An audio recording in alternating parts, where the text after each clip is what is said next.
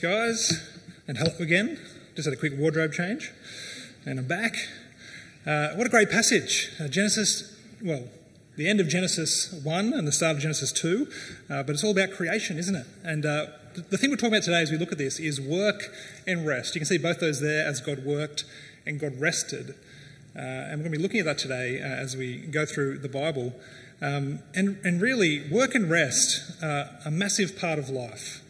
Right, of course, work is a big part of life. Um, I found this from a, a, research company called McCrindle. They've done some research on work, and it turns out that people that are leaving school these days will have 18 jobs across six careers. Crazy, right? That's what you look forward to. How cool. Um, and you'll spend about a third of your waking hours working. Okay, about 33% of your life working. Uh, you'll also spend about uh, more than half the years of your life at work. don't, don't want to sort of depress you at the start of this sermon, but that's a lot of work in our lives. Uh, and then what about rest? Right, rest is also a big part of life. I think when we think about rest, uh, we sort of don't think about it, you know, biblically. We think about it uh, just as the world might, as like leisure, you know, time off. Um, and so I looked up the top five leisure activities for Gen Y, Gen Z. Tell me if this is true. Uh, number one, listening to music. No? No? Not many nods. Number two, reading. And that's Andy's favourite, and Darcy, good. Uh, watching TV, or probably Netflix, things like that. Um, connecting with friends, and this one surprised me exercise. That's cool, that's healthy. Uh, they, they, are the top leisure activities of, of people these days. As we think about work and rest, there's really there's two extremes of these things, right? There's there's the extreme of work with the workaholic that just lives to work and loves it. Then there's probably the extreme of rest, which is the person who is just working to live, basically. That's the person who lives for the weekend. Uh, so there's those two extremes, but I think most of us, as we think about these things, we're trying to sort of be somewhere in between. We're trying to strike a really good balance between those two things. Um, and look, we're all in different places when it comes to you know where we're at in work in our lives. Uh, some of us are about to sort of embark upon that, uh, and you know it's work to be at school, but there's more ahead of you. Some of us are right in the middle of it in, in our lives. Been working for a long time, probably still got a, a while to go. Uh, others maybe are getting toward the end. Um, you know, Judy had her little retirement Thanksgiving last week, so she's getting toward the, the other end of it. Um, but wherever we are, uh, work and rest, big part of life. And so the question is what is shaping the way you think about work and rest? Uh, what is shaping what you think about it? Is the world shaping what you think about those things? Uh, is it your boss who shapes how you think about it? Uh, maybe your parents, the family you grew up in, shapes that. Or it might just be you, you know, and the blog that you read about it, or something like that. Uh, but as Christians, we really want the Word of God to be shaping what we think about work and rest. Uh, and this passage, and, and, Genesis generally, has a lot to tell us about it. Uh, Genesis shows us that work and rest are actually part of a created order, uh, something that God has built into creation. He worked six days and he rested on the seventh. And, and that wasn't just how long it took, like it just takes six days to create a universe, and so you just rest on the seventh.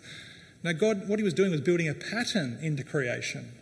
Uh, he did that on purpose. And it's funny how, uh, you know, over the centuries, people have tried to kind of replace God's order uh, and do it their own way. Uh, you probably remember the French Revolution in 1793. We all remember that, don't we? Uh, they tried to enforce a 10 day work week. So you work nine, work eight and a half days, rest one and a half, and it's kind of got the same ratio as the six to one.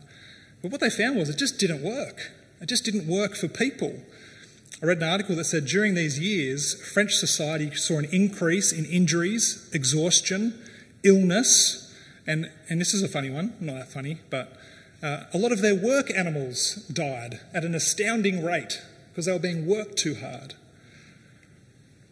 You see, what the Bible tells is that God made the world, God knows how we are to work, and our job as His creatures is to recognize that and to live in step with the way that He has made us. Like if you had a problem with your car, wanted to fix it, you'd read the car manual. Uh, likewise, when you want to sort of fix ourselves or understand how we work, uh, we read the Bible. Uh, it is about us and how we work.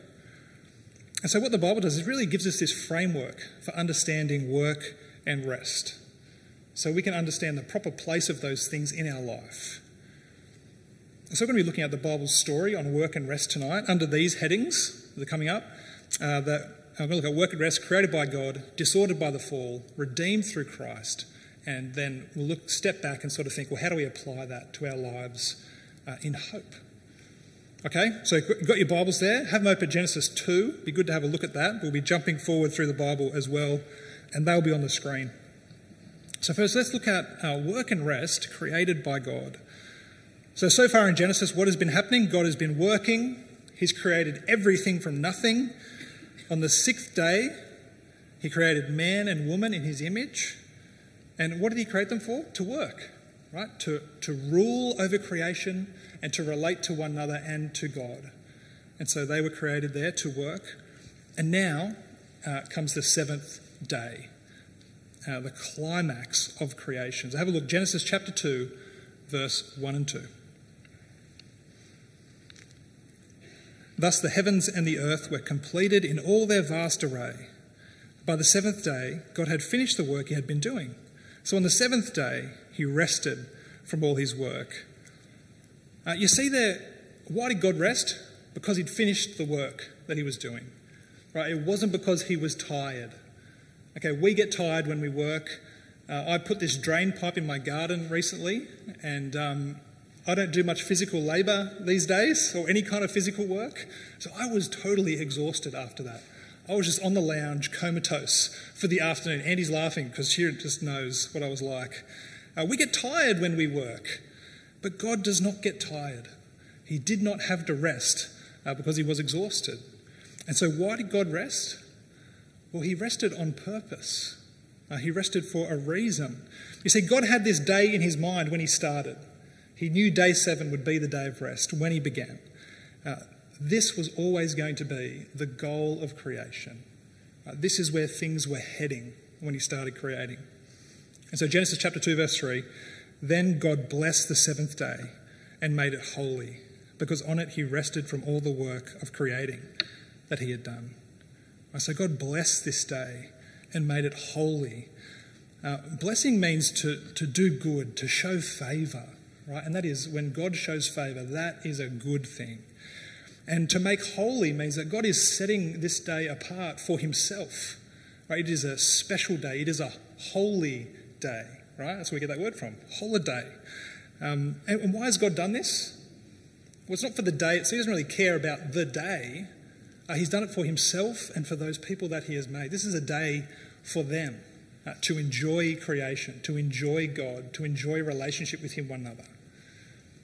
Okay, it's the, it's the first holy day. And, and just like just like holidays, like don't we wish holidays would just go on forever? You know, you know when it's coming toward the end of like holidays and you're like, oh man, I gotta get back to work or I gotta go back to school, and it's just like, ugh, just make it last a bit longer. Right? We we love the holidays. And it's the same with this. This state of holiness and blessedness of people with God, it would have kept going. Right? There's no end to the seventh day in Genesis, is there? Every other day has a, a beginning and an end. The day seven begins and does not end. Right? So it would have kept going except for what happened next. Uh, Genesis chapter 3 and the fall. All right, so then we go to work and rest is then disordered in the fall. So, like, we're going to come to this in Genesis 3 in a couple of weeks. Uh, but just now, I just want to see how the fall disorders work and rest. Uh, it's a fall from that blessed holy state with God into sin as our first parents, Adam and Eve, disobeyed God. And we see that after the fall, work became hard uh, and rest was lost. And we see this in the judgment that God gives to Adam. I'm going to read that. It's from Genesis 3 17 to 19. It's two slides, so we'll read it together. So, this is God's judgment to Adam. Uh, to Adam, he said, Because you listened to your wife and ate fruit from the tree about which I commanded you, you must not eat from it. Cursed is the ground because of you. Through painful toil, you will eat food from it all the days of your life. It will produce thorns and thistles for you, and you will eat the plants of the field. By the sweat of your brow, you will eat your food until you return to the ground, since from it you were taken. For dust you are, and to dust you will return. Yeah, so not very happy in that, in that instance. Uh, work outside the garden after the fall was no longer joyful and like satisfying and productive. Uh, it was this anxious, painful toil for people. Right? It was thorns and thistles. You're expecting fruit, right? Mango, something nice, thorn and thistle. Okay, you not get what you're expected. And it's really repetitive. You can see there, it's just this kind of day after day after day, this sweat, this toil, until the day you die. Right? That is just, that is a depressing place to be. Right? That is Groundhog Day. So, what hope is there in this? What hope is there for people after the fall? We'll jump forward to Psalm 95. We read that uh, as well. And in Psalm 95, David is pointing God's people forward toward the hope of rest. Right, and so when did David write Psalm 95? Think about the context. David wrote this when Israel was in the promised land. Okay, if you know anything about the promised land, it's kind of like another Garden of Eden. It is a place of rest. Right? It is this fertile, beautiful land flowing with milk and honey. Uh, that is a good thing, okay? Milk and honey, it's showing us the goodness of the land. And they also had rest from all their enemies. So all they'd conquered all their enemies, they had rest from them. And so they were at this kind of rest, and David writes this psalm saying, even though we're at rest, this is not it. This is not the rest that we lost at the fall uh, that is still to come. And so David warns God's people. He says, Be careful not to disobey God. Because if you disobey God, you're going to fail to enter his rest in the future. Right, there is a future rest coming for God's people. And David is pointing us forward to that. And so then in the New Testament, as we even jump forward to the New Testament, uh, the author to the Hebrews picks up what David is saying in Psalm 95 and he makes the link for us. So here's that, here's that link we've been talking about. Uh, he says, If Joshua had given them rest, talking about the promised land, then God would not have spoken about another day. Therefore, there remains then a Sabbath rest for the people of God. So, if, if that was it, if that rest in the promised land was it, there would be no future rest. But David says, no, there is a future rest.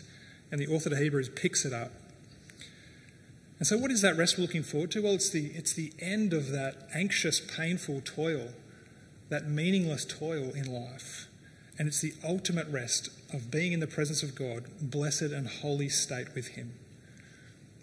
David looks forward to that, uh, but Jesus brings that for us. And so now we're going to look here at the work and rest that is redeemed through Christ. And so, what do we know about Jesus? Uh, when he came to earth, what did he do? He was a worker. Right? Jesus was a carpenter, like his father, worked with his hands. Um, but he also did another kind of work, uh, like his father in heaven. Uh, when he was about 30, he laid down the tools and, and he went off to preach and teach the gospel. Um, and he did that on the way to the cross. And as Jesus was, was preaching and teaching, uh, he called himself this really interesting thing. He called himself Lord of the Sabbath. Right? And Sabbath is that Hebrew word for rest. So Jesus is saying, I am the Lord of God's rest. I'm the one who's in charge of that. Right? If you ever want to get yourself into trouble with the Jewish authorities, I suggest that you don't, but if you ever wanted to, call yourself Lord of the Sabbath. Uh, that got Jesus into heaps of trouble. Uh, that is what uh, turned his enemies against him even more. Uh, so they wanted to kill him. But of course, that was the plan. And Jesus was the Lord of the Sabbath. Jesus was the one who was able to redeem that which was lost. Uh, he did it through the cross. Uh, Jesus died for our sin. He took the curse of God upon himself. Uh, and he satisfied that judgment. So it was taken away. And then Jesus rose again to bring God's blessing upon all who believe in him. And so, Jesus, after he had risen, like God at creation, when God had finished his work, he rested. Uh, Jesus likewise had finished his work and he rested. He sat down at the right hand of God. Jesus is now at rest because his work is finished. And here's the great thing about Jesus at rest uh, he invites all of us now to join in his rest. That is an invitation to everybody. They can come and join him. Have a look at Matthew 11 28, probably one of my favourite verses in the Bible. But Jesus says there, Come to me, all you who are weary and burdened, and I will give you rest. Right, do, do you hear that invitation? Jesus will give you rest if you come to him believing in him. Like today, if you hear this invitation, don't harden your heart, don't turn away from it. Believe in Jesus, his finished work, uh, his offer of forgiveness. Come to him and you will find rest for your soul. Right, if you're someone who is kind of feeling a bit restless in life, like you're just feeling like, what is my life about? Where is the meaning? Where's the purpose? Where's my identity? Like all those things you are longing for can be found through faith in Christ if you come to Him. Jesus will give you rest, soul rest, deep rest. Right, Jesus is the one who's opened the way back to the garden to bring us back into that blessed and holy state with God. And right, so we live now in this time where Jesus has finished his work and he gives us that invitation, but it's a time where we look forward to the promise. We look forward to the things Jesus has promised. It's a future rest. Uh, we live in the time between that. But the writers of the Bible really want us to be encouraged by what is to come. And so we read in Revelation, the end of the Bible, um, Jesus gives this vision to John to encourage God's people as we look forward to that rest. This is what is to come in the future for God's people. Uh, John writes, Then I heard a voice from heaven say, Write this Blessed are the dead who die in the Lord from now on. Yes, says the Spirit, they will rest from their labour, for their deeds will follow them. Well, that is what we're looking forward to a rest from our labour, uh, back into that blessed and holy state with God. That is what awaits God's people. Right, so that's, that's basically the Bible's story on work and rest in the brief kind of form. Begins at creation, where God established that great pattern, runs through the Bible and to the new creation. Right, and it's in that framework that we can understand work and rest today and given its proper place uh, in our lives. And so we're going to think about now how do we apply these things? How do we apply the framework to our lives? And so I've got a few things for us here to think about. Um, and the first one is uh, work. Okay, as we think about work and think about rest, the first thing we want to think about is, is work. Uh, and so, look, we can see work is good. God created it before the fall. Uh, so work is a good thing. Uh, that's whether it's paid or unpaid. It doesn't. Not talking about that. It's it's all kinds of work that we do. Uh, that could be something like school. Uh, school is work. You are learning there, or uni, uh, or if you're working in a job, of course, or if you're doing that unpaid work at home, uh, or if you're into that retirement. There's still ways you can work and serve in retirement. And so it still applies to all of us. But I think here's probably one of the best things uh, about work uh, as a Christian is that you don't have to work to earn your place in God's rest. We already have a place in God's rest through Jesus, given to us freely by his grace. And so what does that mean for our work is is that we are free to work. We're free to do the works that God has given us to do, uh, whatever that is, wherever we are. Uh, and that is a beautiful thing to have freedom in your work. And so, whatever work you're doing, there's a few questions to ask as to whether it is kind of good work or maybe not great work. Uh, and so, I've got three questions here for us to think about, and you'll have to apply them to your own situation. Uh, but the first one is uh, Does my work rule or steward creation in a way that glorifies God? Right, God made us to rule over His creation. Uh, am I doing that in my work? Am I doing works that build up and promote order uh, and, and, sort of create beautiful things? Or am I doing things that kind of destroy and are, and are unhelpful? Um, you can think about that. And number two is uh, Does my work contribute to the good of others in the community? So God made us to relate to one another and to love one another. Uh, and so do you do works that grow the community, that bring people together? Are you doing things that are serving others, uh, serving the poor, serving the needy, uh, that are promoting uh, those good things in the community? And then, thirdly, third question to ask, and this is probably the most important of all this question uh, Does my work help people come to faith in Christ? Right, this is, this is making us think about the goal of creation. Um, you know, Jesus spoke about this a lot. Jesus spoke about what is most important in life and for us to focus on. Uh, one way that he said it was like this uh, Jesus asked, What good is it for someone to gain the whole world yet forfeit their soul? Right, you think about someone who, who gained the whole world by their works. They were just a great worker, did heaps of stuff, uh, and just gained, you know, fame, popularity, wealth, that kind of stuff. I, I thought of Elon, is it Elon? Yeah, Elon Musk, right? What's he doing right now? He just bought Twitter. Uh, he's flying rocket ships to Mars. Like this guy, if someone's gained the whole world, it's him. He's the richest man in the world. But Jesus says, What good is it if you gain the whole world and forfeit your soul? Uh, what he's saying is that uh, it means nothing. That means nothing if you don't believe in Jesus. Because your soul will be lost for eternity and all your works will come to nothing.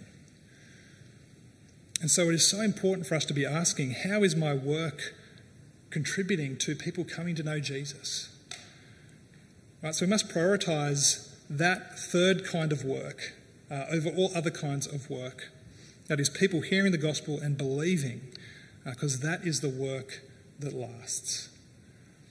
Right, how can you do that in your situation? I'm not saying let's everyone sort of quit their jobs and, and go into full time ministry. We're not saying that.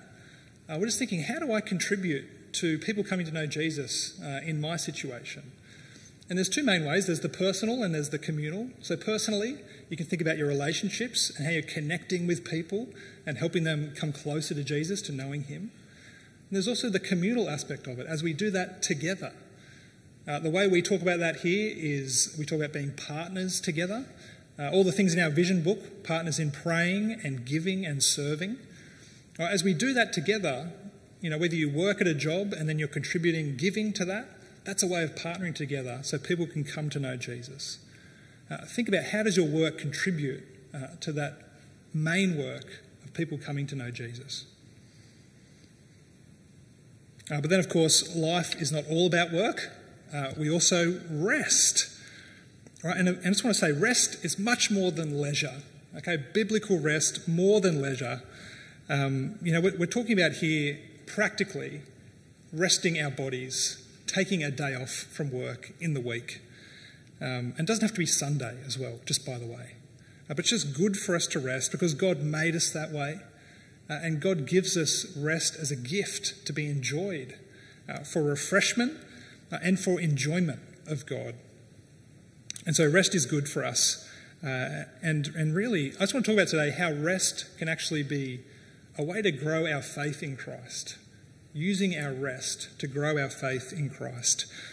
And so the first way we can do that, it's got two ways for us, is that rest is a great way to remind yourself that God rules and I don't. Right? God is the sovereign over all things, He's the creator of all things. I am not. Uh, God sustains all things by his power every single moment of every day. I don't. Uh, God governs all things according to the purpose of his good and perfect will. We don't do that. Right? God keeps the world running. If we have a day off to rest from work, the world will keep turning. Right, so take a rest, take a day off, and acknowledge God rules. Right, and that is even when you are busy. I love this verse from Scripture. I just found it. I thought I'd share it with you. Exodus 34 21. Six days you shall labour, but on the seventh day you shall rest. Even during the ploughing season and harvest, you must rest. Right, so even when the things are at their busiest, or you can make the most money, or just like you should, you know, I really want to work. No, no. Have your rest then as well. Acknowledge that God rules. Right, even when you have assignments due, still take time to rest. Even when you've got a sermon coming up and you just need to have another day of doing it, have a rest. Even when the house is just crazy messy, still take that rest. Uh, rest acknowledges God rules, I don't. It's a great way to remind ourselves of that. And secondly, and finally, uh, when we rest, we remind ourselves of the goal of creation. Right, we remind ourselves of what Jesus has secured for us through the cross. Right? Resting is a day to stop, right? just take a breath. Right? Just, uh, can we just take a breath? Just breathing through the nose and out through mouth. Ready? Okay, that's good. Just take a breath, rest, and just enjoy what God has done for us through Christ, what He has promised for us in the future. Like, uh, this reminds me of like when I, you know, when I've like cut the grass and it's just looking beautiful and the garden, all the weeds are out and the garden's looking great. Um, I'll just go out there and just stand there for a bit and just look at the garden, and just like just take it in and just enjoy it. And uh, the kids look at me like, well, "Dad, what are you doing? You are embarrassing us out there in your pajamas." Um, like it's just, it's just resting is just a time to just enjoy the things that God has done for us. Uh, enjoy who He is. Enjoy the world that He has made. Enjoy the way He has made us. There's just so many things uh, just to rest and take a breath and give thanks to God about. And a day of rest is a good time to do that. All right, so life, work, rest. Uh, it's hard to think about these things. Work is hard. It's hard to think about how do I rest well. Uh, but really, the, the overall thing, and the thing I want you to remember is that there is so much more to life than work. All right, that rest that Jesus has won for us and promises us, uh, that is something to shape the way we work and rest in this life until it comes.